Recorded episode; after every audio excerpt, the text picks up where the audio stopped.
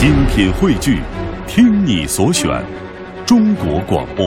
radio.cn。各大应用市场均可下载。爸爸熊故事时间。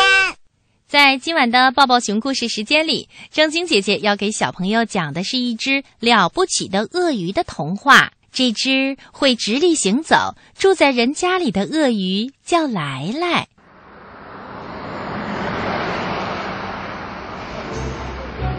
从前有一只鳄鱼，它是一只会直立行走的小鳄鱼。它的名字啊叫来来。它呢不住在池塘里，而是和温暖先生一家住在一起。嗯，就住在东区八十八号大街上的那座房子里。温暖夫妇和他们的儿子乔莎就住在这里，小鳄鱼来来也住在那儿。你听，沙啦，呼啦啦，啪啦，哗啦啦，那就是来来，一只乐于助人、喜欢做家务，还喜欢跟孩子们玩游戏的小鳄鱼来来。此时啊，他正在温暖先生家的浴缸里坐着呢，和温暖先生一家生活在一起，来来开心极了。要是还能帮上一些忙，来来就格外的开心。比如说，他帮助乔莎温习功课，他会帮助乔莎练习加减法。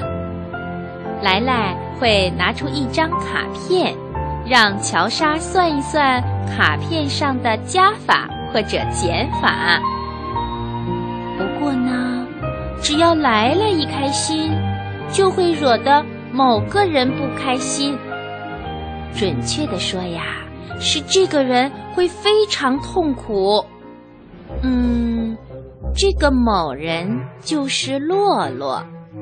他呀，就是住在对面的牢骚先生家的猫。牢骚先生家与温暖先生家只隔了一户。每次，洛洛一看见来来，哪怕只是扫到了一眼，他都会全身打颤，毛骨悚然。小鳄鱼来来呢？他总是千方百计地想讨好洛洛，他努力地展示出最甜美的露出牙齿的微笑，以表达自己是多么友好。可惜这么做只能让多疑的洛洛更加的害怕。终于，牢骚先生受不了了，他甚至比自己的猫还要激动。他从房子里冲出来，愤怒地朝来来挥舞着拳头，大声地吼道：“迟早都要收拾那条鳄鱼！”来来立马逃回家，他心想：“还是家里最安全。”为了不去想跟洛洛和牢骚先生之间的不愉快，来来整天都和乔莎还有他的朋友们一起玩儿。如果玩捉迷藏，那小鳄鱼来来，他喜欢当找的人。他呀，会很认真地闭上眼睛，让乔莎和他的朋友们藏起来，他自己去找大伙儿。鳄鱼来来是一条非常有本事的鳄鱼，它呀不但会跳绳，还会跳双绳。而且能连跳一百个也不坏。对了，来来还会跳高，这本来没什么可大惊小怪的。可是出来放风的猫咪洛洛却被吓着了，它真的被吓坏了。猫咪洛洛被吓得魂飞魄散，它窜到最近的一棵树上躲起来。任凭人们怎么哄劝都不肯下来，直到牢骚先生前来营救，好言好语的安抚，洛洛这才愿意从树上下来。牢骚先生又嚷道：“迟早要收拾那条鳄鱼。”现在，牢骚先生真是满腹牢骚。他很清楚，如果明天他回到自己工作的那家大商场时，肯定是脾气火爆，一点就着。在接下来的几天，乔莎的妈妈温暖太太觉得，最好让小鳄鱼来来待在自己的身边，寸步不离。来来就和温暖太太在厨房里忙活着，他们耐心细致地为全家准备好吃的，做烤鱼，烘烤各种形状的曲奇饼干。要是天气不错的时候，他们就把午餐带到公园里享用，美美的吃上一顿。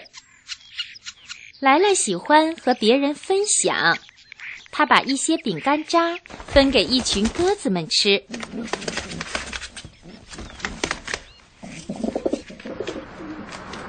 他们还去城里逛，温暖太太开着车。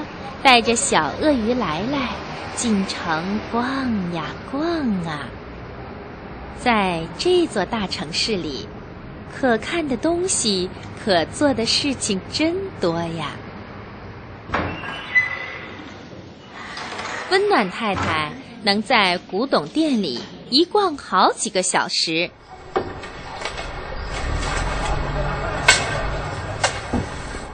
鳄鱼来来呢？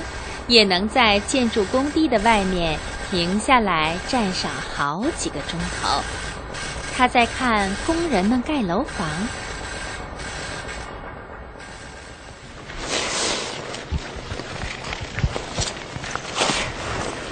俩都喜欢滑冰，所以会直立行走的小鳄鱼来来和温暖太太还在溜冰场上开心的滑冰。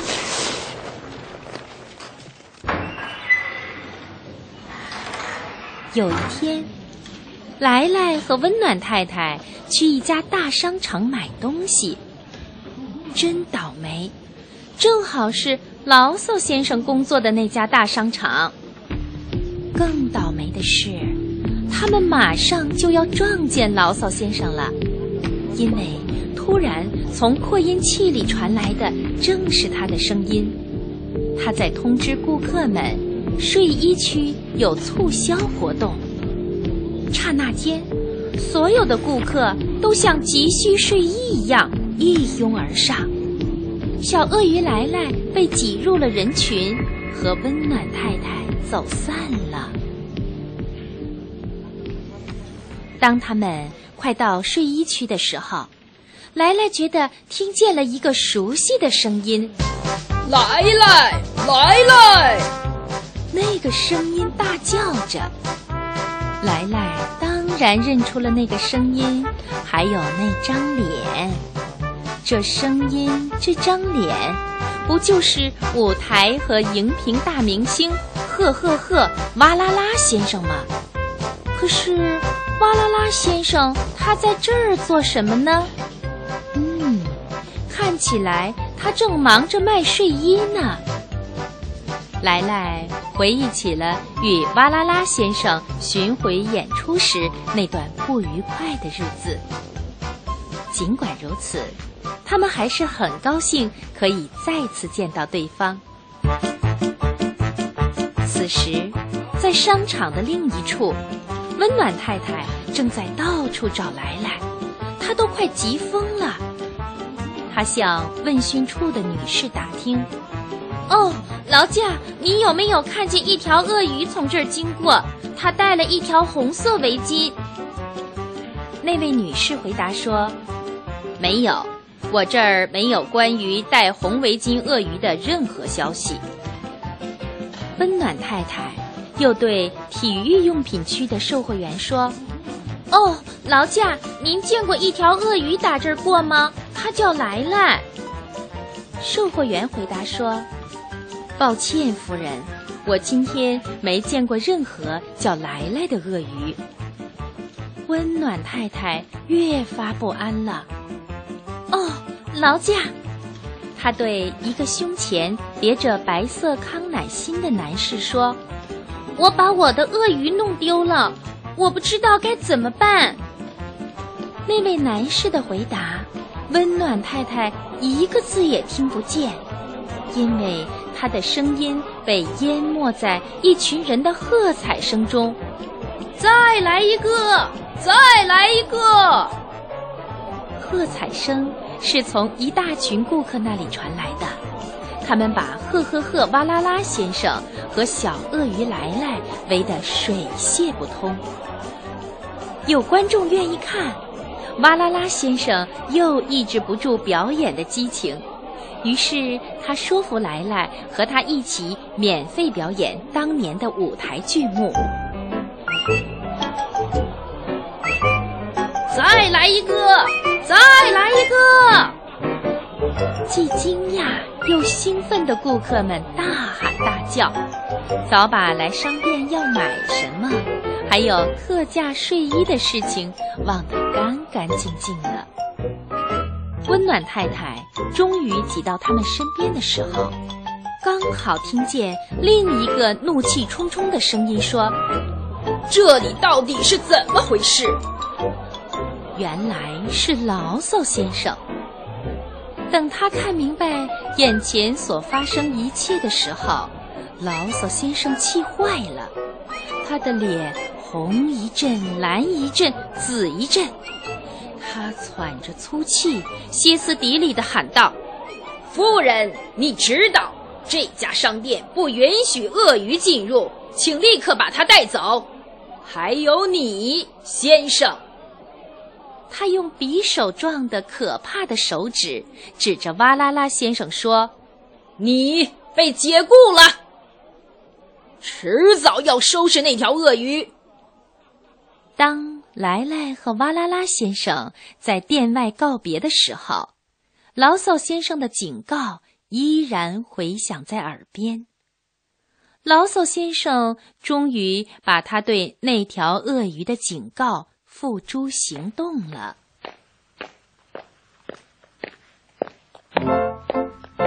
第二天，他举着一张授权书出现在温暖先生家的门口。要求来来去城市动物园。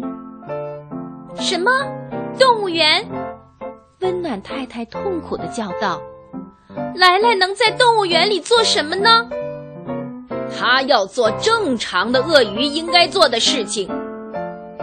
牢骚先生厉声回答：“他对此毫不关心。”温暖夫妇仔细的检查了授权书，没有问题。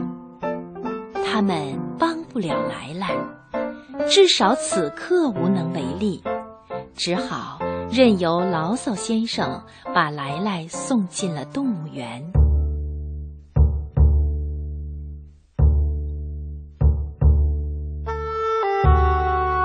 小鳄鱼来来在动物园的第一个晚上难熬极了，它想念温暖先生一家人，可是。他不愿意自己显得太不合群的样子，做一只孤零零站着的鳄鱼。于是他决定加入到鳄鱼堆儿里去。没错，他的同类，那些鳄鱼们都已经懒洋洋地趴成小山了。他马上趴了上去，他觉得趴在鳄鱼小山最上面会舒服些。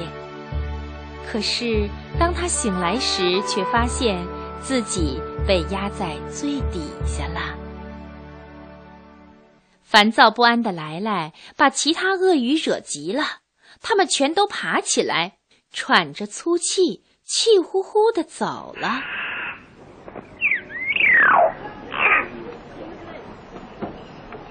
白天有游客的时候，来来还挺开心的。他用自己的独门绝技，直立行走、跳高，让每个人开怀大笑。没过多久，来来就成了动物园里的大明星。乔莎和温暖太太经常来看来来，他们带来游戏棋、玩具，还有来来最爱吃的土耳其鱼子酱。温暖太太努力让自己笑容满面，显出开开心心的样子。可深深的牵挂是掩饰不住的。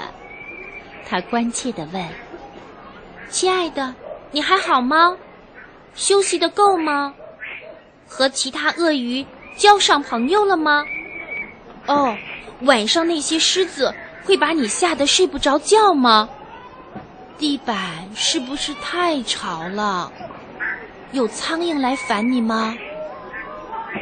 回答这些问题的时候，莱莱只是点头或者摇头。他努力戴上坚强的面具，可是温暖太太最了解，来来并不开心。她努力的忍住，不让泪水流下来。一天晚上，一位新管理员来到来来的笼子跟前。惊喜呀，真的是个大大的惊喜呀！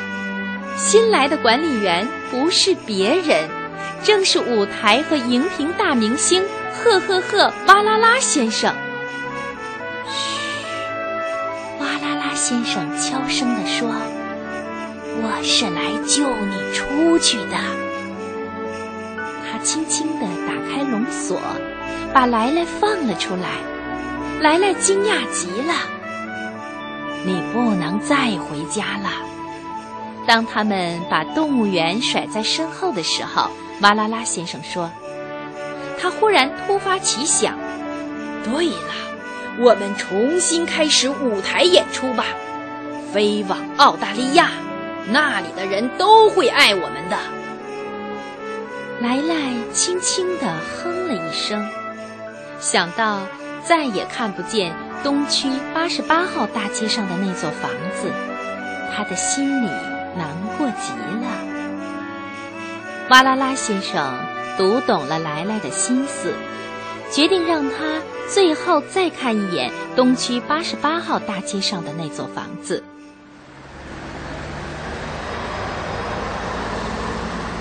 当他们开车驶入沉睡中的街区的时候。突然闻见了一股浓烟的味道，哇啦啦先生和来来惊恐地意识到，这烟是从牢骚先生的房子里冒出来的。哇啦啦先生先去拉响了警报，而来来破门而入去营救还在睡梦中的人。气喘吁吁、六神无主的牢骚先生和他的猫洛洛被小鳄鱼来来带到街上，一切都安全了。现在，温暖先生一家还有全体邻居们都被警铃叫醒了，他们亲眼目睹了来来的英雄事迹。牢骚先生感激不尽。他对围观的人群说：“女士们、先生们，来来是全世界最勇敢、最友善、最伟大的鳄鱼。如果他能再次成为我的邻居，那将是我的荣耀。”万岁！温暖先生一家欢呼：“万岁！”人群们在欢呼着。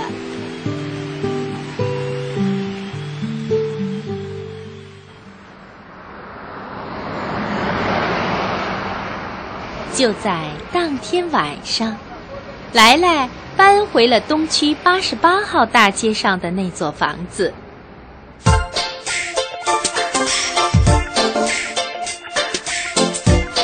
几天以后，温暖先生一家为哇啦啦先生举办了告别晚宴。他要离开这里，去澳大利亚追逐他的梦想。参加告别晚宴的还有牢骚先生，他对哇啦啦先生说：“请记住，无论你什么时候改变主意，我的店永远都为你留着位置。我们需要像你这样聪明又能干的人。每个人都开心的笑了，包括小鳄鱼来来和牢骚先生家的那只猫咪洛洛。